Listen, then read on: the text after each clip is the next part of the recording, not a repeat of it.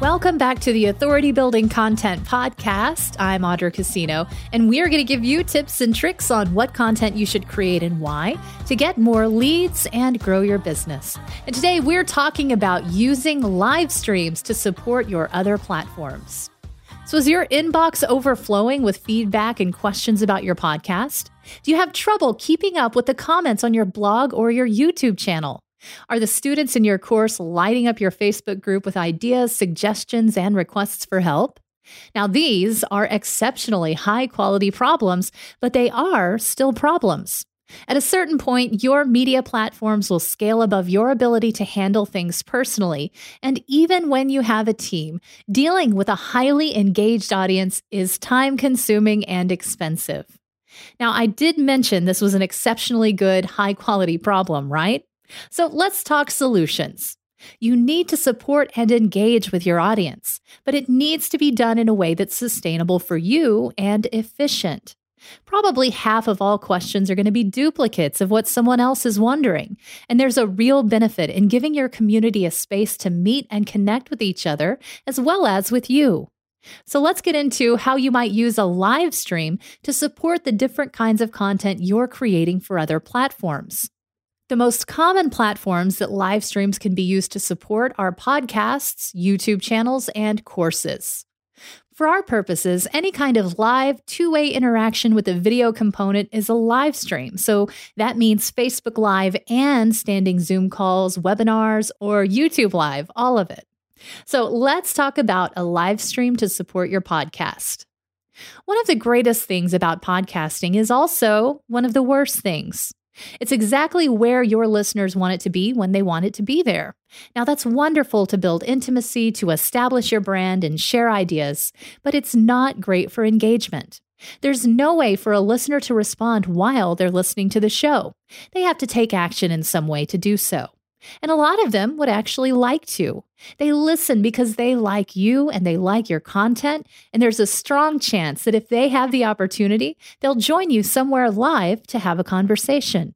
Now, if you have a podcast to support your business, a live stream for each episode where you can answer questions, provide additional information and do Q&A for people who listen can really level up the type of relationship you have with them, giving people more reasons to trust and eventually hire you.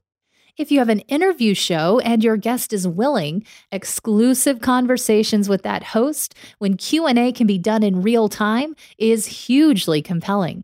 And if people just like you and what you have to talk about, a little face-to-face time digitally can be an exciting way to feel like a part of your show. When you have a regular opportunity for your audience to easily connect to you one on one, it can become not only an engagement builder, but something for them to do instead of sending an email. It is important to remember that you'll need a critical mass of attendees for live streams to work. If you're getting more email than you can comfortably handle about your podcast, then setting up a regular live stream can be a great way to redirect that energy.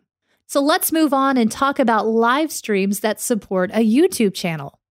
Now, it's very similar to those for podcasts, except YouTube offers its own live streaming functionality. So you don't even need to direct people to a different platform. This is absolutely huge in terms of people showing up and commenting.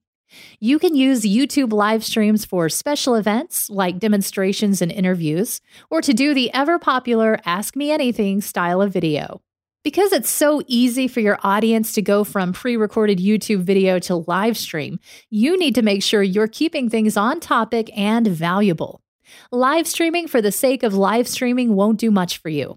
But if you're getting a lot of requests for specific topics, you can use a YouTube live stream to give the people what they want. The other option for live streams to support YouTube is to use them as an opportunity to get people off of YouTube and onto another platform. This is great if you're trying to develop a new social media platform or you're trying to build an email list.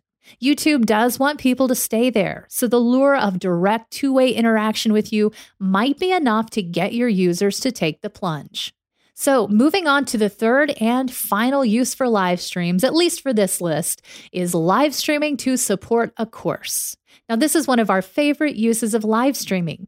Having a course means having students, and having students means needing to do student support. Now, Megan and I have both done a lot of student support in our day, mostly via email. So, so, so much email. Much of it was necessary and genuinely helpful for the students who were asking for information, opinions, or next steps. But a lot of it ended up being repeating the same content over and over again to different people or sending paragraphs of text explaining what could have been demonstrated in a three minute video show and tell. This means for your students, while you never want to totally block them from emailing you, live group question and answer sessions allow you to give more people the information they need and respond to any confusion or follow up questions right away. Now, one effective strategy for this is to allow people to email questions, but provide answers on a live call so they can be seen by others as well. Unless it's sensitive content that shouldn't be talked about to third parties, it's the best way to provide good quality support to a large number of people. If you have a good sorting and organizing system, you can also save your video answers to common questions and embed them directly in the course material to help people before they even know they need to ask. And that is priceless. So, a final thought here you can also do live stream as its own channel. It doesn't need to be in support of anything else. But if you're overwhelmed with engagement and responding one by one just isn't efficient for you, then a live stream can dramatically cut down on your time expenditure and let you get back to creating more content. And your action step for today is either to take the plunge and try one of the live streaming platforms out and see if your audience bites. And if you're not quite there yet, find a live stream for a business that's similar to yours and check out the experience. If you want to get the most mileage for your efforts and you're not sure what path you should take to do it, well, we can help. You can find us at onestonecreative.net. That's onestonecreative.net.